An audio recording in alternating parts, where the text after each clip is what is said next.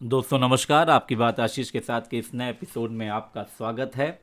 आज देश बहत्तरवां गणतंत्र दिवस मना रहा है। निश्चित रूप से बहत्तर एक संख्या ऐसी होती है व्यक्ति के जीवन में जिसमें आदमी अपनी मैच्योरिटी को अटेन करता है। उस हिसाब से भारत के संविधान के बने हुए सात दशक हो गए। निश्चित रूप से देश अब बहुत परिपक्व है। देश के लोग बहुत परिपक्व हैं और इस देश में तमाम बार कई तरह के कानून बने, संशोधन हुए, कानून वापस लिए गए और देश की जनता के हित में तमाम तरह के फैसले सरकार ने किए। लेकिन इस बहत्तरवें गणतंत्र दिवस पर जब दिल्ली के राजपथ में इस कोविड पैंडेमिक के समय भी तमाम सीमाओं का ध्यान रखते हुए जब राजपथ पर परेड निकल रही थी, उसी समय पिछले तकरीबन दो महीनों से तीन किसान कानूनों की वापसी की मांग को लेकर दिल्ली के बॉर्डर पर, दिल्ली के सभी बॉर्डर पर जितने भी दिल्ली से जुड़े हुए राज्य हैं और जहाँ से दिल्ली में एंट्री होती, उन सभी बॉर्डर पर किसान संगठन अपना अनिश्चितकालीन धरना प्रदर्शन कर रहे थे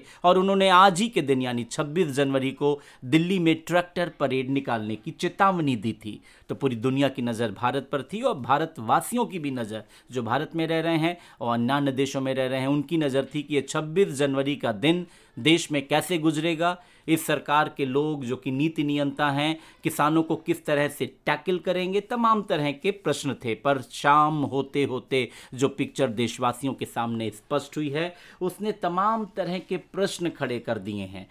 निश्चित रूप से जिस तरह से आज हिंसा का माहौल 26 जनवरी को पहली बार हम कहेंगे संविधान लागू होने के बाद पहली बार ऐसा वातावरण देश में बना, जब 26 जनवरी के राष्ट्रीय पर्व के दिन पर पूरे देश में हाई अलर्ट था। हर जगह, हर प्रदेश में, हर गली चौराहे पर पुलिस तैनात थी। दिल्ली में विशेष इंतज़ाम किए गए थे। हर जगह पुलिस की नाकाबंदी थी और जो किसान जिनका मुद्दा सुप्रीम कोर्ट तक पहुँचा था, ट्रैक्टर मार्च निकालने के लिए सुप्रीम कोर्ट ने जिसमें कुछ भी टिप्पणी करने से इनकार किया था, उस ट्रैक्टर मार्च के लिए बाकायदा दिल्ली पुलिस ने, होम मिनिस्ट्री ने इजाज़त दी थी। वो परेड कैसे निकलेगी, इस पर प्रश्न थे, लेकिन वो परेड निकली। परेड निकलने के दौरान हिंसा हुई, तय मार्ग के अलावा कुछ अन्य मार्गों पर लोगों ने दिल्ली के राजपथ तक, इंडिया गेट तक पहुँचने की कोशिश की। वहाँ तक नहीं पहुँचे, पर लाल किले तक लोग पहुँचे। कुछ हिंसा और अराजकता की खबरें आई। लेकिन प्रश्न ये नहीं है कि किसान किन मुद्दों को लेकर आंदोलनरत थे, वो मुद्दे सही थे, गवर्नमेंट उसको सही से टैकल कर रही है कि नहीं, वो मुद्दे तो अब नेपथ्य में चले गए।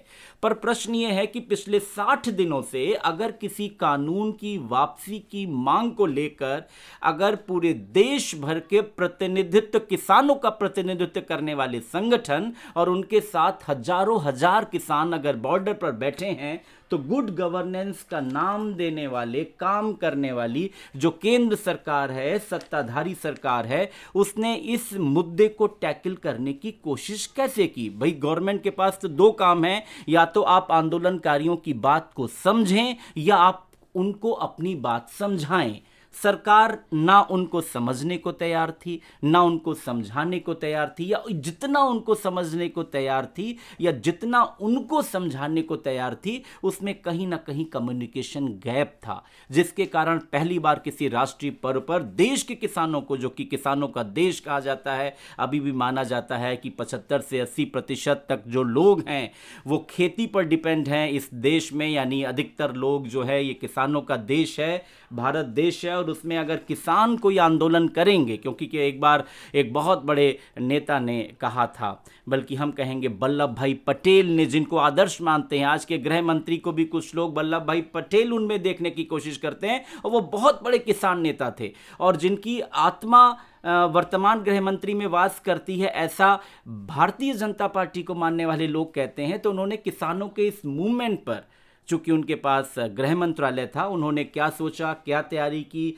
क्या उन्होंने सरकार को राय दी, वो राष्ट्रीय अध्यक्ष भी रहे हैं और भारतीय जनता पार्टी के मोदी जी के बाद सबसे कद्दावर नेता हैं, गुजरात से ही हैं और गुजरात के ही हमारे देश के सरदार वल्लभ भाई पटेल ने कहा था कि जब किसान उठ खड़ा होता है तो वो तूफ़ान की तरह होता है और उसको रोकना शायद बहुत मुश्किल होता है, बल्कि उन्होंने कहा था असंभव होता है। खैर, आज जो हुआ, उसमें गवर्नमेंट के पास पूरी तरह की मैं समझता हूँ कि इंटेलिजेंस की पूरी जानकारी होगी, क्योंकि अगर आप अपने छोटे ज़िले और गाँव में भी देखिए, थोड़ा भी मूवमेंट करते हैं तो एलआईयू सक्रिय हो जाती है, उसके पास पूरी जानकारी होती है कि जो लोग मूवमेंट कर रहे हैं, कहाँ सोते हैं, कहाँ बैठते हैं, क्या करते हैं, क्या उनकी प्लानिंग है, क्या होम मिनिस्ट्री की इंटेलिजेंस के पास क्या इस तरह के इनपुट्स नहीं थे कि कुछ लोग इस तरह की व्यवस्था कर सकते हैं। इस तरह से एक इंटेलिजेंस फेल्योर हुआ।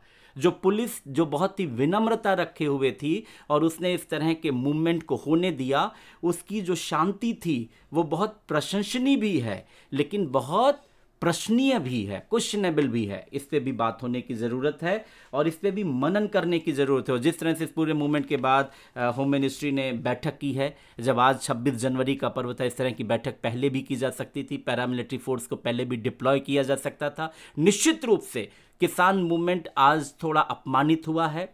किसान मूवमेंट को धक्का लगा है, लेकिन सरकार की साख पर उससे ज़्यादा धक्का लगा है। सरकार की साख को उससे ज़्यादा अपमानित होना पड़ा है कि आखिर किसान के मूवमेंट को देश की किसानों की सरकार ने, क्योंकि किसानों के बीच में मोदी जी की लोकप्रियता शहरों के मुकाबले गाँवों में बहुत ज़्यादा तमाम सर्वे में देखी गई। जो इन्हीं का वोट बैंक है और इसमें जो मोस्टली जो जो जो लीड कर रहे हैं, वो सब भाजपा का वोट बैंक माना गया है।